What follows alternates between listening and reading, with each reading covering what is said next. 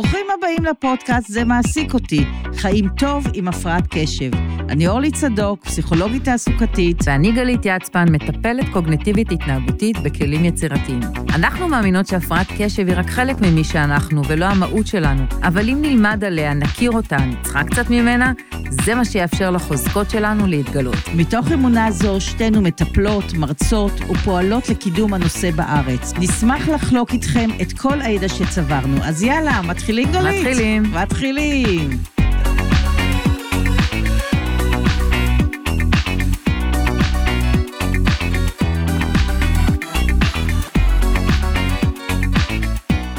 אז אנחנו נתחיל, בעצם יש לנו המון המון המון על מה לדבר, וזה נורא כיף, כי אנחנו נצטרך להיפגש הרבה. אה, וכל פרק ככה יוקדש לדבר אה, אחר, אבל היום נראה לי חשוב שנתחיל מההתחלה. כן. של בכלל, אה, מה זה הפרעת קשב? ו... שאלה טובה. כן. אז אני חושבת שיש, אפשר להתייחס לזה בכמה רמות. יש הגדרה רפואית ב-DSM, שבאמת מגדיר כל מיני קשיים וכל מיני הפרעות, ונותן קריטריונים ברורים איך אה, לאבחן אותם. עכשיו, עם הפרעת קשב זה מסובך, כי לא רואים משהו, זה לא צילום רנטגן, זה לא בדיקת דם, אין ערכים מוחלטים. מדובר על חוויות רגשיות פנימיות ומדובר על התנהגויות. ה-DSM, דרך אגב, הוא מתייחס רק להתנהגויות. אנחנו מהקליניקה יודעים גם שיש חוויות רגשיות פנימיות שמאוד אופייניות. נכון, אבל בוא נאמר שגם התנהגויות, כולן מקורן במוח, ובאמת Mm. אה, אחד הדברים שיודעים כבר, וזה לא בא בשטח, אבל כשחוקרים, אז הם כן חוקרים את המוח, והפרעת קשב היא לגמרי הפרעה נוירו-התפתחותית, זאת אומרת, המקור שלה הוא במוח, הוא התפתחותי, זאת אומרת, רואים איחור התפתחותי באזורים מסוימים אה, של המוח.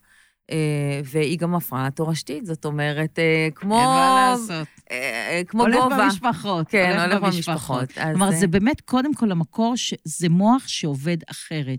והתופעה העיקרית של השינוי זה הוויסות. הוויסות, נקרא לו, קיים באופן שונה, באופן הרבה יותר מדולל, ואם נסתכל על אופן, על ההתנהגות, על הרגשות, על החשיבה, נבין שזה שורש הבעיה, זה לא ריכוז. הריכוז זה היבט אחד של הבעיה הזאת. הבעיה זה ויסות שבהתנהגות, על הרגש, על החשיבה, בא לידי ביטוי בכל התחומים. זה באמת הקושי המרכזי, זה ויסות רגשי, זה ויסות חושי, זה ויסות אה, אה, כמעט בכל היבט אה, בכל, התנהגותי, מחשבתי, היכולת Mhm. לווסת את הרגשות, את המחשבות שלנו.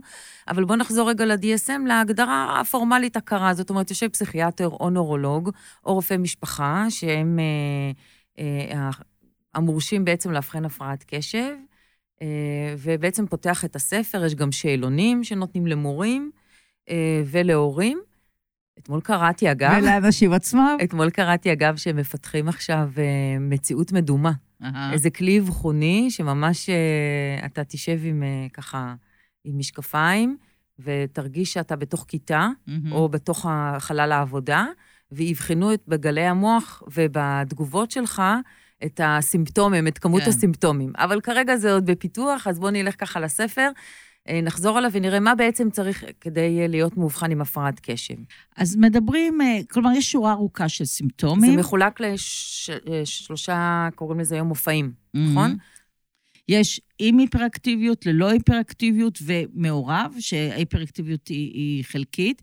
אנחנו מדברים על שורה ארוכה של סימפטומים, לא נזכיר את כולם פה, רק נגיד שאצל אנשים מבוגרים מספיק חמישה סימפטומים, ואצל ילדים צריך שישה סימפטומים. מכל אה, אשכול, יש את האשכול, את המופע של הקשב, סימפטומים שקשורים לקשב, וסימפטומים שקשורים להיפראקטיביות ואימפולסיביות.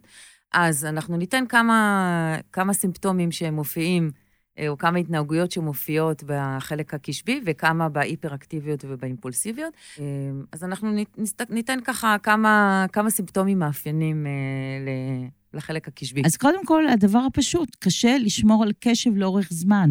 אני הרבה פעמים מד- מדמה את זה למין צינור שיש בו חורים, ואם אנחנו מנסים לה- להזרים את המים, הם נוזלים מכל הכיוונים. וכל גירוי מסית, זה יכול להיות גירוי פנימי, אני רעב, אני צמא, אני עצבני, אני פוחד, ופתאום לא לראות שום דבר, מה שקרה לי היום בדרך לפה מרוב התרגשות, שכמעט uh, משאית דרסה אותי. לא ראיתי פרט קטן כמו משאית. זה יכול להיות, זה בא לידי ביטוי בקושי להתמיד לאורך זמן עם משימה. חלמת? זה יכול להיות חלמתי. קשור לחלימה, או פשוט אה, לא לשים לב לסימנים? אני, היום מה שקרה היום, אני מאוד התרגשתי להגיע לפה, הייתי מרוכזת בתחושה הזאת, ופשוט לא ראיתי, פשוט Mm. לא שמתי לב, וזה זה הדברים באמת המפחידים והקשים, שאפשר לא לשים לב לדברים מאוד מאוד חשובים, שבאמת יכולים ממש להרוג כן. אותך, או דברים אה, נכון. אחרים.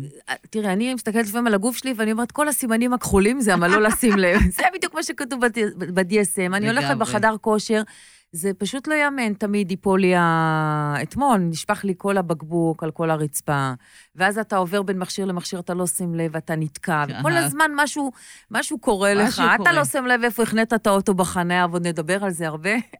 אה, זה בדיוק זה. כלומר, כשאני מרצה, אני לפעמים שואלת, אוקיי, למי מהאנשים האלה, בדרך כלל זה אנשים הפרעות קשב, אני שואלת אותם, למי לא קרה טאקל בחודש האחרון? אף אחד לא מצביע. למי לא קרה משהו בשבוע האחרון? אף אחד לא מצביע. למי לא קרה היום או אתמול? חלק מצביעים. ואז אני אומרת, תבינו מה אנחנו חיים. כל יום קורה משהו, לפחות אחד, אם לא כמה פעמים. וזה הבדל מאוד משמעותי, כי כל הסימפטומים וכל ההתנהגויות שיש לאנשים עם הפרעת קשב, כל האוכלוסייה חובה. ואז תמיד בהרצאות אומרים לי, רגע, אז מה, אבל גם לי זה קורה. נכון, כל אחד שוכח, כל אחד מאבד, כל אחד לא שם לב.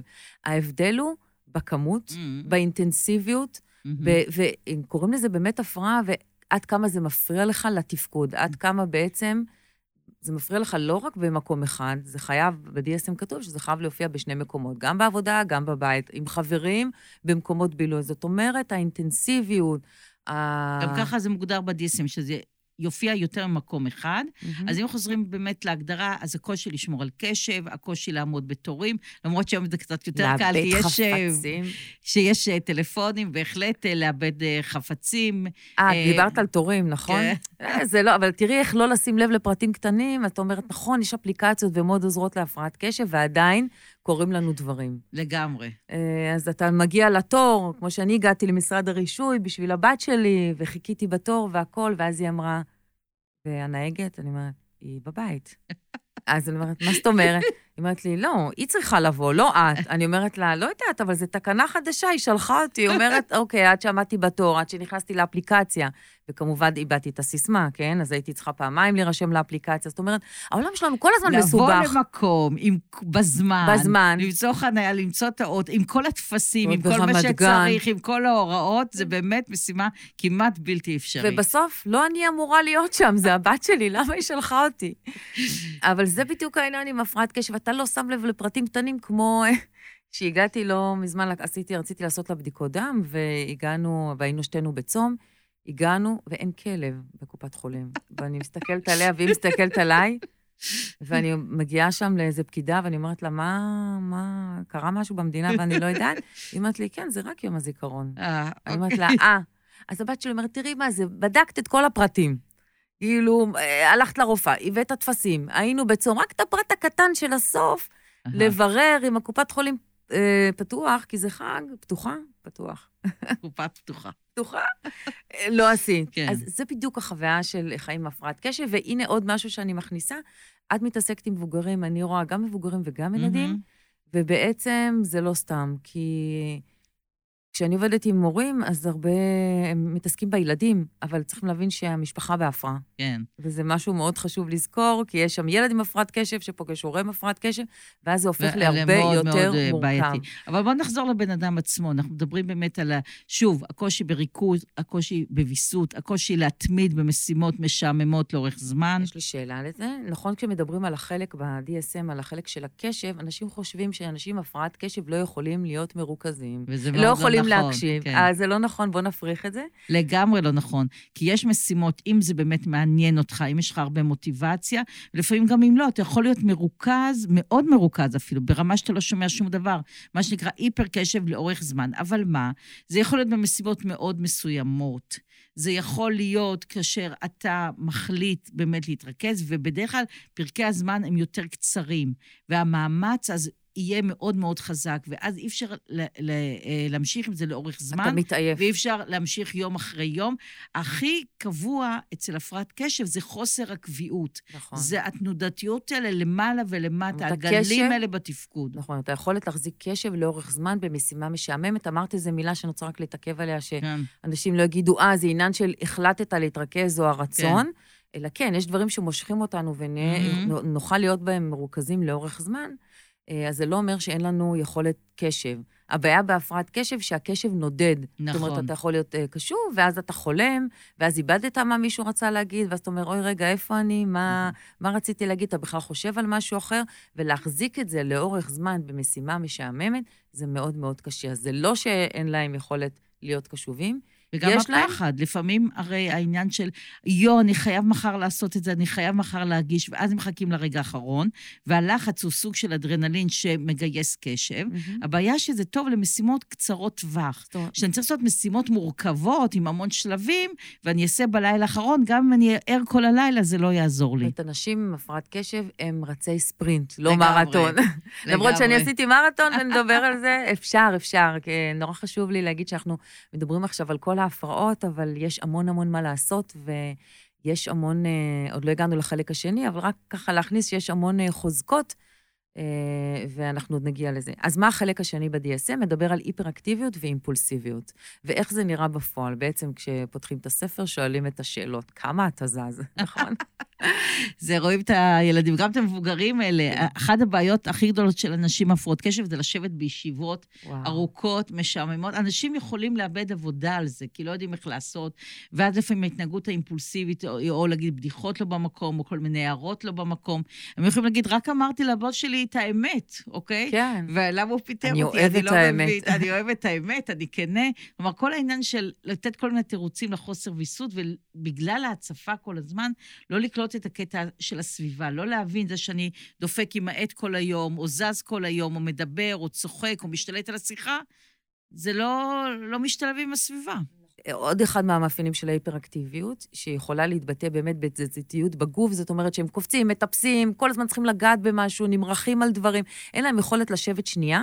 יש מבוגרים שכבר יודעים להסתיר את זה. נגיד, בעלי, הוא, הוא מסתיר את זה מאוד טוב, הוא יושב, אבל התנועתיות מגיעה בידיים. זאת אומרת, הוא יושב במסעדה, הוא יתחיל לסדר את הכוסות, את הצלחות, הוא, הוא מהר מאוד גומר את המנה הראשונה, הוא מסמן למלצרית שמיצינו, והוא כבר במנה השנייה. לפעמים הוא נכנס, הוא אומר, הוא כבר רוצה את הקינוח, כאילו, אומר, הוא בודק בתפריט, זאת אומרת... הראש לשבת, רץ קדימה, כן. הראש כל הזמן כאילו, רק מלדמיין, רק מלדמיין. עכשיו, אני חושבת על הרבה ילדים, אני רואה אותם, עושים חזרות בבית ספר לטקסים. בפעם הראשונה הם הבינו, הם יצאו, למה צריך 80 חזרות? Mm-hmm. התזזיתיות תבוא לידי ביטוי במקומות האלה, הארוכים, שצריך לשבת, שצריך לחכות, לחכות בתור. את יודעת מה זה לילד? אני זוכרת את הבן שלי, כשהוא היה בן שלוש או ארבע בגינה, זוכרת את עצמי בתור אימא, החוויה הכי קשה שהייתה לי זה שהוא עמד בתור, ואני אשת חינוך, וכמובן מלמדת אותו גבולות, וחוקים, ואיך עומדים בתור. ותוך ארבע דקות הוא דחף מישהו במגלצ'ה, והתפרץ קדימה, והבושה שאני, אני אז לא ידעתי שיש לו הפרעת קשב וקשור לזה, אבל החוויה היא של למה הוא לא יכול? כל הילדים עומדים בתור, מה, מה כל כך קשה? אז אם מדברים על רגש של בושה, זה מאוד מאוד אופייני, כי בסך הכל לא מדובר באנשים רעים, לא מדובר באנשים שלא אכפת להם, מדובר באנשים שכן אכפת להם, אבל הם לא מודעים להשפעה הסביבתית, או לא מסוגלים לעצור את עצמם, ואז כשהם מקבלים את הפידבק, איך אתה מתנהג, מה עשית, הם באמת באמת מתביישים, או mm-hmm. אפילו בלי הפידבק, הם רואים מה הם עשו, רואים את התוצאות ומרגישים רע. באמת מבוגרים, התנועתיות יורדת, אבל היא עדיין קיימת. היא יכולה להיות יש, גם בראש. ההיפראקטיביות יכולה להיות בראש. בראש. וגם הרבה בדיבור. אתם רואים אנשים, אנחנו רואים אנשים עם היפראקטיביות שמדברים הרבה. כמונו. גם כמונו. אבל אנחנו עושות מזה מקצוע. אפשר לעשות מזה מקצוע. ובנות, אתם רואים, גם ילדות יותר צעירות, זה פחות מהתנהגות והרבה בדיבור, וגם כל התנודדיות הרגשית, לבכות הרבה, אה, הדגו... החוויה הרגשית שהכל או אסון, או, או חגיגה, או מסיבה, או למעלה, או למטה. התנודתיות במצבי רוח. התנודתיות במצבי רוח היא מאוד מאוד אה, נכון, אופיינית. אני תמיד אמרו לי שאני נורא רגישה, ואני מדברת עם זה הרבה על מבוגרים שנורא התביישו, שהם כל הזמן בוכים, yeah. או בכו.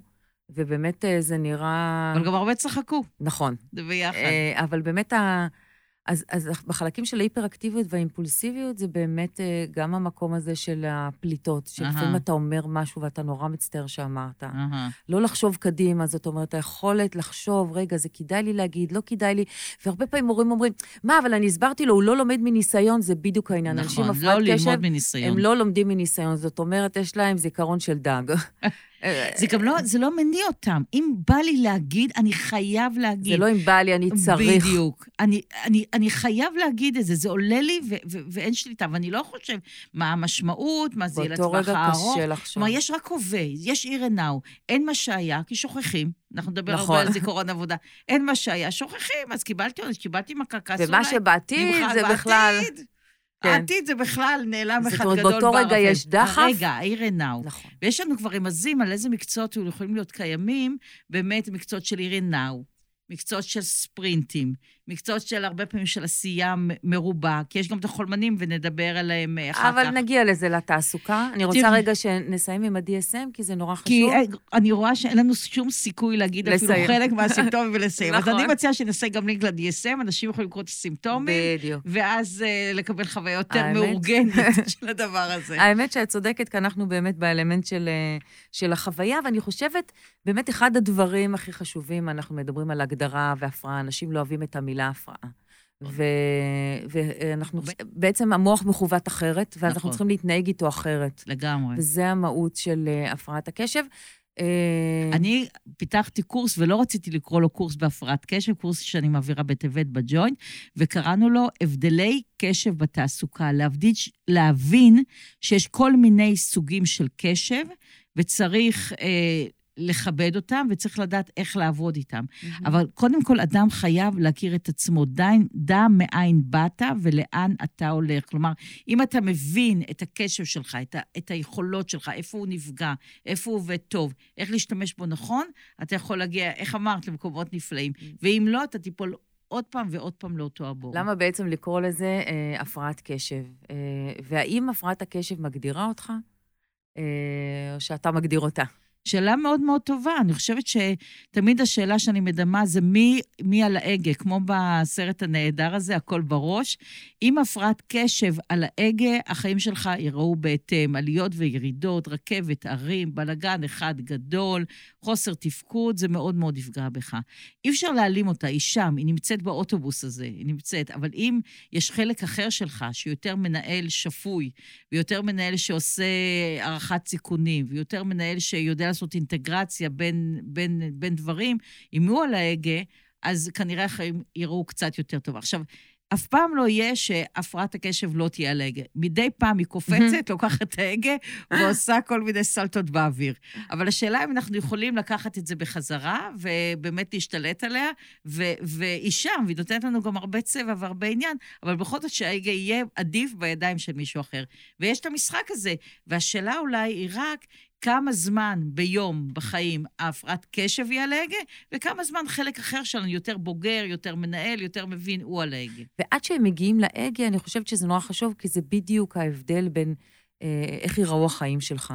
כי כשאתה מאובחן ומטופל בגיל צעיר, כשאתה כבר מגיע להגה, אתה יכול לעשות הבחנה בינך לבין הפרעת הקשב, ויכול בעצם לתפוס פיקוד או למצוא, אנחנו עוד נדבר על תפקודים ניהולים, אבל למצוא אסטרטגיות שהן בעצם חיצוניות, אה, כי מאחר והתפקודים הניהולים שלך מתפתחים אחרת ובאיחור, אה, וזה נראה אחרת אצל אנשים עם הפרעת קשב, ובעצם אתה מוצא אסטרטגיות חיצוניות שמחליפות את החלק הזה אה, שלא מתפקד כמו, ש, כמו שצריך, ובעצם אתה יכול אה, לתפוס שליטה על ההגה בצורה אחרת, בצורה הרבה יותר יעילה. לגמרי. יש משמעות לזה שאתה גדל, אם, אם אתה לא מאובחן, יש להפרעת קשב איזושהי, אני קוראת לזה, אתה חי כמו בערפל. אתה לא יודע לגמרי. מי אתה, מה אתה, החוויה היא שבעצם אני גדל ואני לא יודע מי אני, מהמם. והפרעת הקשב היא... אבל לא רק אני לא יודע מה אני, אני דפוק. אני משהו לא מתפקד, לא טוב, לא משתלב, משהו שמקבל הרבה פידבק שלילי מה, מהסביבה, משהו שלבד הוא רואה, שמה שאחרים עושים בקלות, אני לא יכול ולא מסוגל, לא ואין לי מבין סיבה. למה. אני לא מבין למה. אז המסקנה היחידה שאני דפוק, אני לא נכון. בסדר, אני פחות. ולגדול עם החוויה הזאת זה הרבה יותר גרוע מאשר לחיות עם החוויה שיש לי הפרעת קשב ואני צריך לטפל בה. נכון. ואני חושבת שזה מאוד מהותי, כי כשאנחנו פוגשים מבוגרים, אנחנו רואים שהם תמיד, תמיד, תמיד חוזרים לילד הקטן שהם היו. על, ועל החוויה הזאת שלא קלטו אותם כמו שהם, שהם לא העריכו את עצמם, שהמורה לא שמה לב אליהם, שאם הם רק היו יודעים.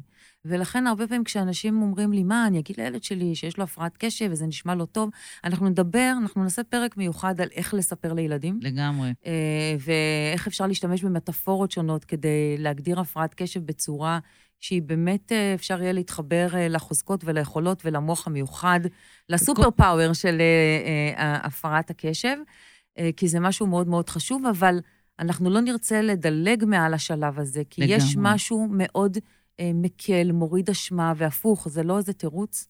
כי כשאתה הולך לאבחון ואתה מבין מה יש לך, בדיוק כמו שאתה יודע שיש לך דיכאון, או יש לך אה, מניה דיפרסיה, או יש לך... פצע ברגל, פצע לא משנה. פצע ברגל, בדיוק. אתה זה לא הפצע. משקפיים, בדיוק. אתה זה לא הפצע, כן. אתה זה לא המשקפיים, ואתה אה, יכול בעצם לקחת אחריות כדי לחשוב מה אני יכול לעשות עם זה, וזה לא צובע את כל כולך, אתה זה לא הפצע. זה מדהים כמה באמת אנשים שהרי, אני נותנת הרבה פעמים דוגמה רפואית, אם אין לך בעיה של סכרת, או פצע שלא עובר, או לא היית רואה טוב, או לא... הרי ברור שהיית הולך לרופא ומטפל ולא מזניח, רוב האנשים מאוד מתחברים לזה. אבל שזה הפרעת קשב, כאילו זה עמוד, אומרים תתאמץ, כי זה התנהגות. תתאמץ, כי זה התנהגות, כי זה לא ברור. וזה באמת עושה ממש ממש בעיה, ואם אנחנו יכולים פה ככה לבקש מאנשים, להגיד להם, לכו תאבחנו, לכו תראו מה יש לכם, לכו תדעו. חשוב גם להדגיש שלא כל הפרעת קשב מתנהגת אותו דבר. וואו, זה, אנחנו נדבר על זה הרבה. איך זה, איך זה מתנהג אצלך, ו, ויש דרך, יש דרך לטפל בזה. החיים שלכם יכולים להיות באמת באמת אה, יותר אה, טובים. טוב. אז אם אנחנו מסכמים, על מה דיברנו היום? דיברנו על מי אנחנו, איך הכרנו, למה זה חשוב לנו, למה זה מעסיק אותנו, כל העניין הזה של ההפרעת קשב. כן, דיברנו, לא. בקווים מחשבות. אה, זה היה בקצרה, לא נורא. ניסינו להגדיר, נתנו כמה, כמה אפיונים של הגדרה, לא עד הסוף, אבל מי שירצה יוכל לראות בסרטים ובקישור שנחבר ל-DSM. חשוב להדגיש שזה הרבה מעבר ל-DSM. דיברנו אם זה מגדיר אותנו, אם אנחנו הפרעת קשב מהלכת, או שאנחנו אנשים הפרעת קשב, ואיך אפשר לעבור ממחלקה למחלקה. דיברנו על מה חשוב לאבחן, והטיפ העיקרי שנתנו, לא להתעלם מזה, לכו תאבחנו את עצמכם. להתראות בפעם הבאה? כן.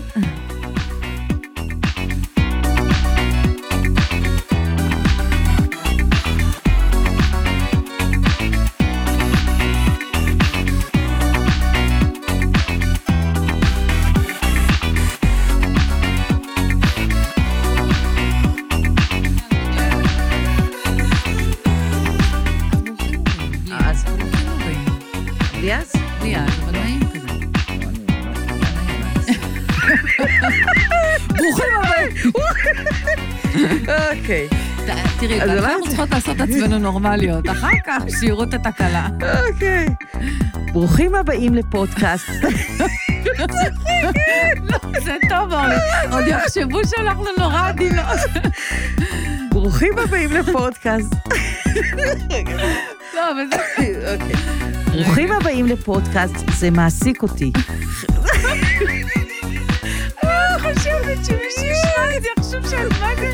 קוקטי צרפתייה אדירה.